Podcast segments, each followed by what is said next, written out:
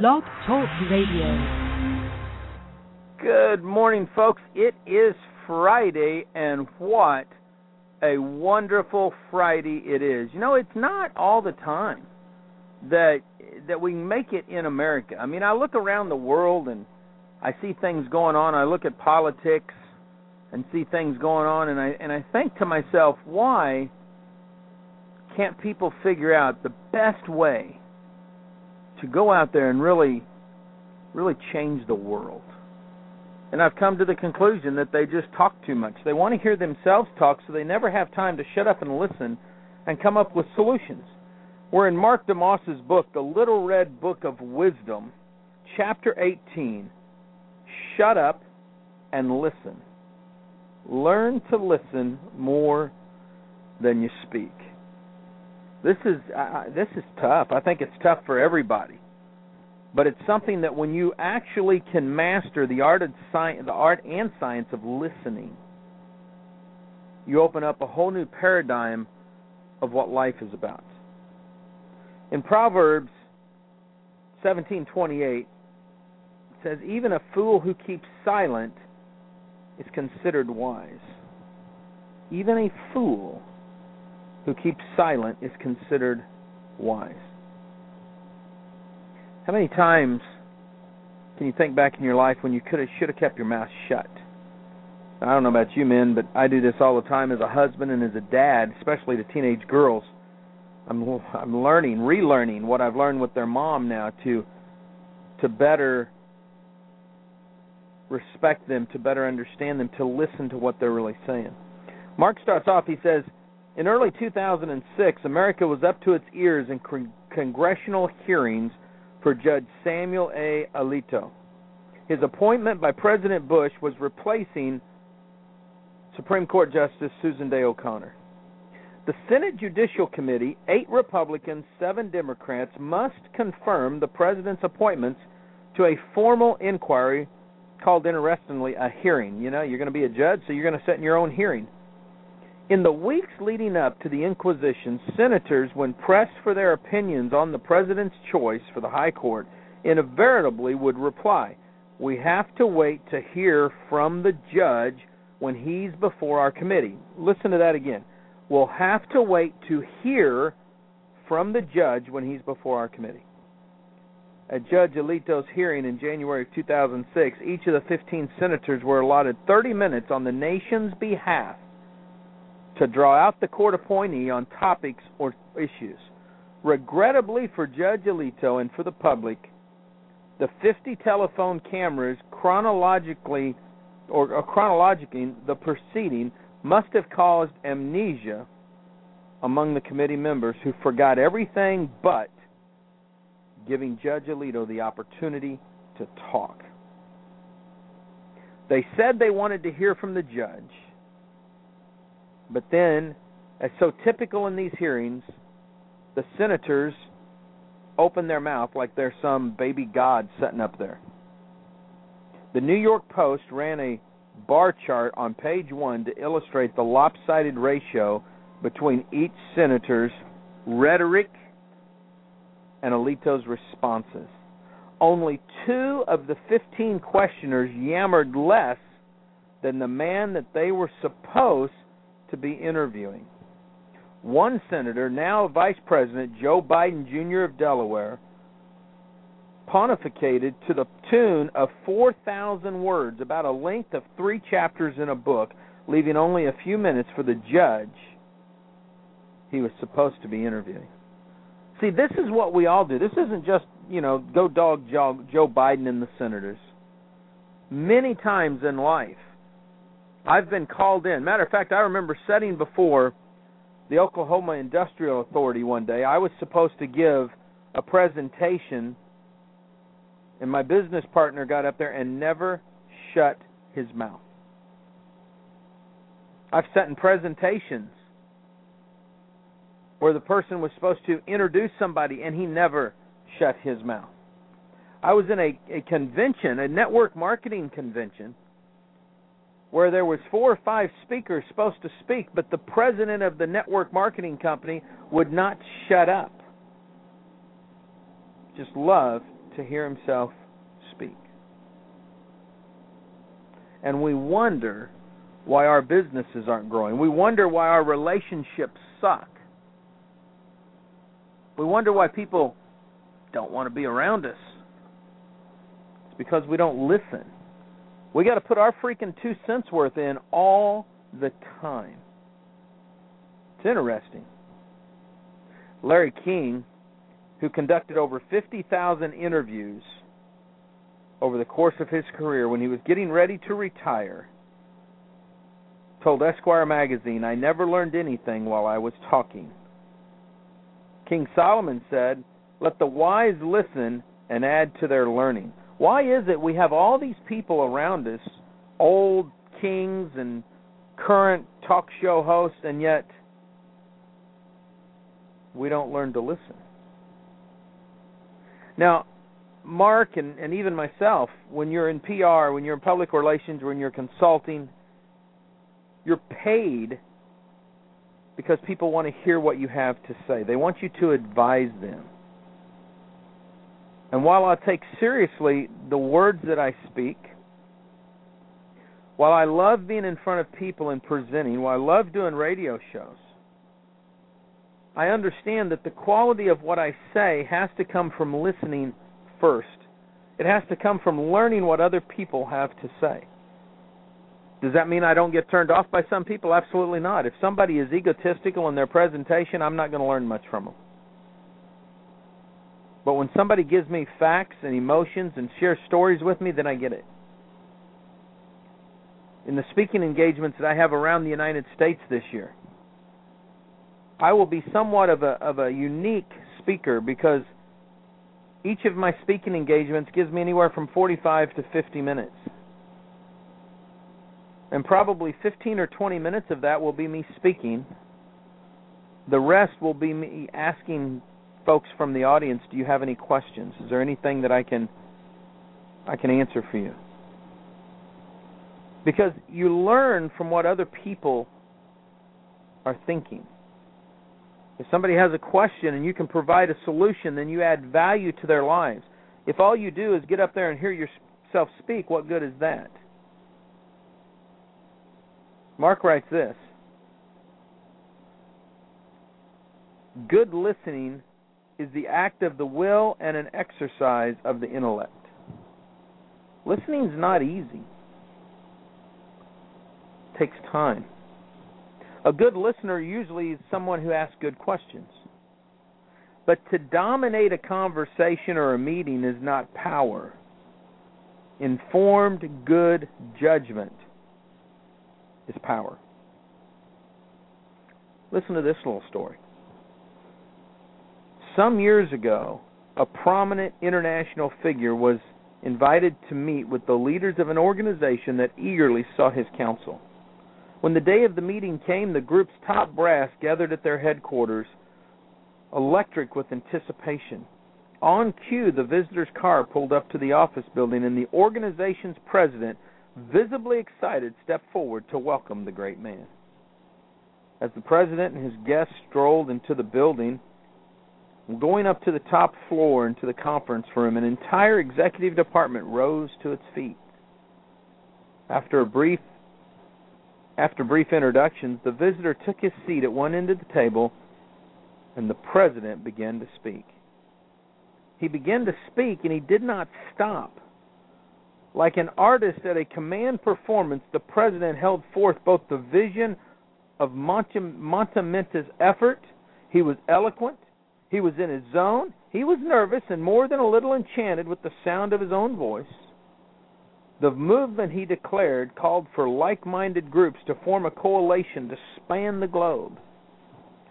At some point, he might have yielded the floor to his guest.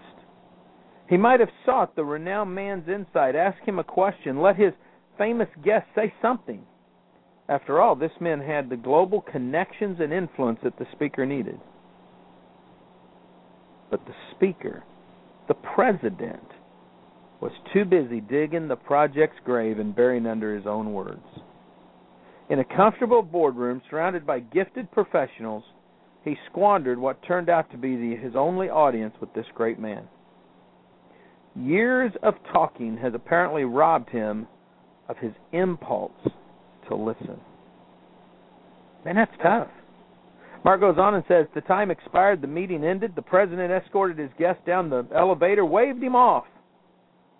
And as the car pulled out of the parking lot, the one man who could have best advanced the project turned to his assistant and said, Who was that fellow doing all the talking?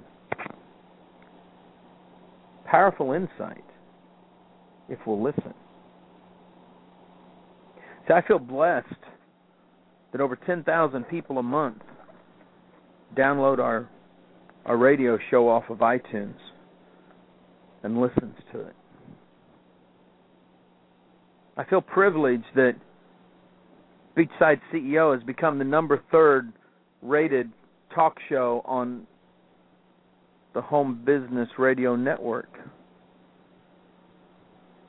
But it's not what I love.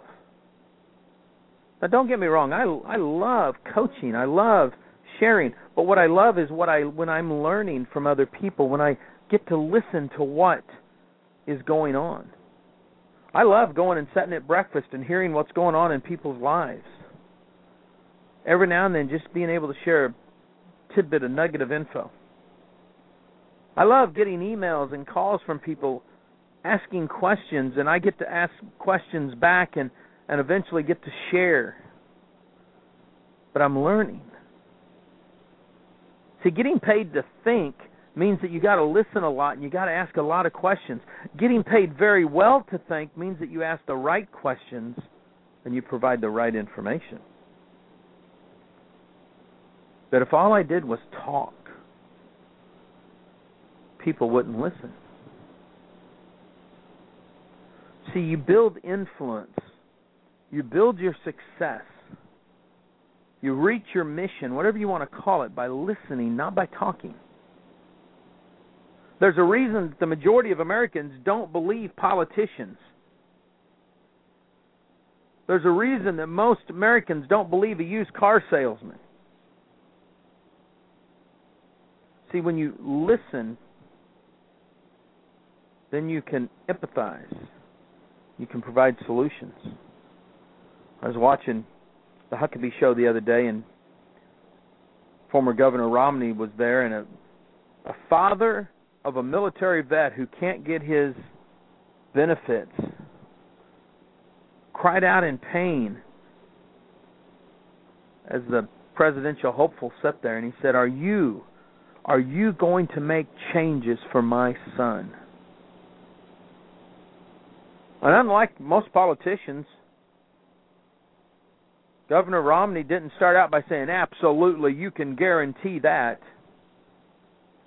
No, he had listened and he heard and he saw the pain of this father. And the first words out of his mouth was, I can see and feel your pain, and as a father, I'm hurting with you. Then he said, If I am president, I will do everything in my power to make sure that all the men and women that serve this great country receive the benefits so are rightfully theirs. But first he listened, and then he connected deep with that individual. See, that's what good people do. Not good salesmen, not good preachers, good people. Good people listen. The question is, are you listening? You go to church and you see these couples that have these quote unquote perfect marriages. They look good on the surface. They're always talking. They're always smiling. They finish each other's sentences and then they get divorced. I finally came to the conclusion it's easy for them to finish each other's sentences when they're always talking. But somewhere along the line, they should have just shut up and listened. See, that's what it's about. Mark shares an interesting story. He says, I joined he said, once when a large church found itself in a crisis about to hit the newspaper, the pastor called a telephone conference of his key advisors, a couple of an attorney, a couple of accountants, some staff members, and the PR council. From my hotel room in another city, I joined the conference and listened as voices on the line shouted out reactions, opinions, warnings, and recommendation. After everyone else had listened, the pastor said, Mark, I haven't heard from you. What do you think? Mark said, My silence at this point was more habit than tact. But habit can work for you. In a crisis, the right thing is not to react to immediate information, but to gather and assess the facts. As it turned out, keeping my opinions on pause brought more time to craft a better case. And I needed a good case because when I finally spoke up, I was too gently. When I finally spoke up, it was too gently and resource, resourcefully challenge most of the advice the pastor had just received. See, when Mark writes, shut up and listen, that's what we have to do. Too many times, here's what happens. The reason we don't shut up, the reason we don't listen, is because we're constantly judging. We're judging people based on body language, based on their facial expressions, based on what our life experiences have been, based on our limited beliefs, based on our own personal fears of situations. It could be spiritual, it could be health wise, it can be anything. And opinions are, are, are like hmm, opinions are like noses, everybody has one. But when you finally get down and use critical thinking and you start logically looking through things, you start to realize that there are some logical deductions in every situation. A husband and wife who have spent their life together changes with the seasons when they're young and they're spry and they're in love. They do all kinds of wild and crazy things together. When they get older, they're raising kids. They start to retire. They they find their own their own things that they love to do separately, but they still have things they love to do together. But then I'm reminded of my favorite president, President Reagan, and his wonderful wife Nancy. When Ronald announced that he had Alzheimer's. I probably said that wrong because that's still one of those medical words I get out wrong half the time. Nancy was informed of what would happen. Little by little, Ronnie would forget little things that they had done together, and then he would forget more things, and the more things that he forgot, the more frustrated that he would probably become. Secret Service was informed that he would probably forget who they were, but he would he would still want them around just so he wouldn't be lonely. But eventually the complete memory would go. And he wouldn't remember anything. And I got to thinking about how can that happen? How can people go through life that way? But as I've studied now some of the people that have been around Ronald Reagan and Nancy Reagan, and as Nancy has shared, one of the things that she says that she enjoyed the most was not correcting Ronnie like she'd done all of her life, but just listening as he would share insights of his childhood, insights of things that he had done, but but he couldn't remember her. Painful, I'm sure. But she enjoyed those moments with him. She learned to accept where she was at and stop trying to correct him on everything. She stopped worrying about he won't remember me because she realized that one day they'd be together again and that he would remember her. I don't know what went through Ronnie's mind. I just know he was the greatest president I've ever I've ever been able to serve under. I look at at what he meant to this country and what he meant to the people. And then I think of my own dad, my own mom.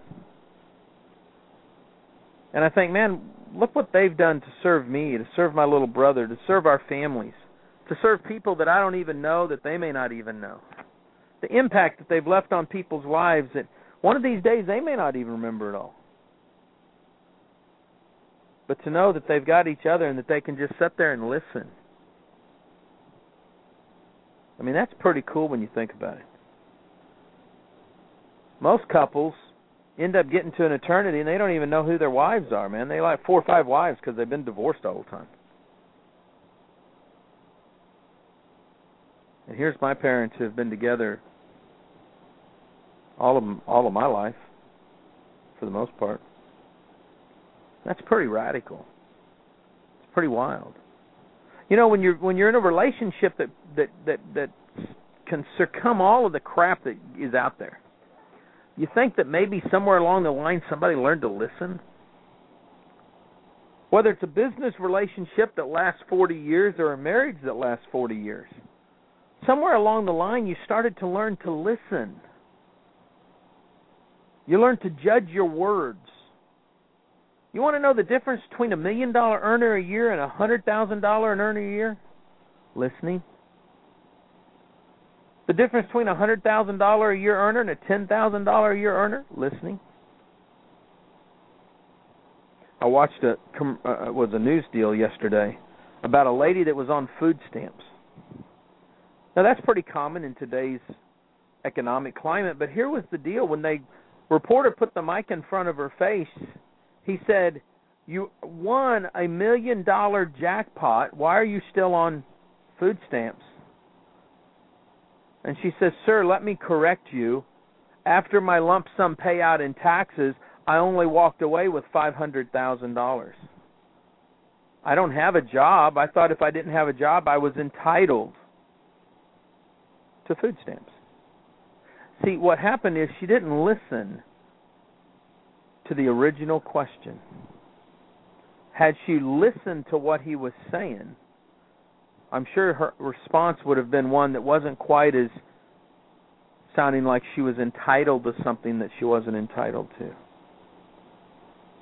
See, if we learn to listen, our life will change. We listen to the words, we listen to the tonality, we listen to the body language, if you will. But we have to listen. If you take out all the spiritual connotation in the Bible and just read the stories from Genesis to Revelation, the Bible is about listening. Hear that small, steady voice. Listen to the whispering of the wind. Hear the music play. All through the Bible, it's like this. Life is like this. That's what I love about Mark's book. It's intense, little bitty things. Shut up and listen. It's like, well, how rude. That's what my boys used to tell me when I'd say, shut up. But yet it's so true. Mark ends this chapter. He says, the advice, the advice to shut up and listen contradicts the human desire to be noticed or known. But in every good thing is, is easy. But not every good thing is easy. To never close my mouth, employ silence, genuinely hear another person, absorb new information, to believe that every moment requires my input is short sighted and ultimately sad. Otherwise, life is like, well, it's like standing on a balcony overlooking a breathtaking panorama and using the entire time to stare into a mirror. So ask yourself as we close out today are you listening or are you always trying to be heard? Are you trying to manage and control something that you shouldn't be? Do you say, "Oh, I'm going to let God take care of this," and then you get off in your butt and you try to do it yourself? See, I laugh sometimes. There's a there's an old myth. I'm gonna I'm gonna rabbit trail for a second. There's an old myth that says God won't give you more than you can handle. But yet I see that nowhere in the Bible. Because God always puts more on you so that you've got to come to Him. And when we don't go to Him, what happens is we create chaos in our life. Then we want to say the devil made me this, the the enemy's doing this, yada yada yada, and it's just us. We give God too little a credit and we give Satan too much credit when all we really need to do is listen. What's my husband really saying? What's my wife really saying? What's my business partner saying? What's the prospect really saying? Listen. Listen. Listen. When it's your time to speak, ask questions and then listen. And then listen. And then listen. Then ask a question. And when you're totally sure what was being said, then you're able to give some advice. That's the key from today's chapter in the Little Red Book of Wisdom. Monday. It's going to be fun. The best defense is good defense. Huh, I love it. It's going to be fun. Live life like it's an epic adventure. I'll see you at the top. Be back here next Monday for MoreMentorsRadio.com.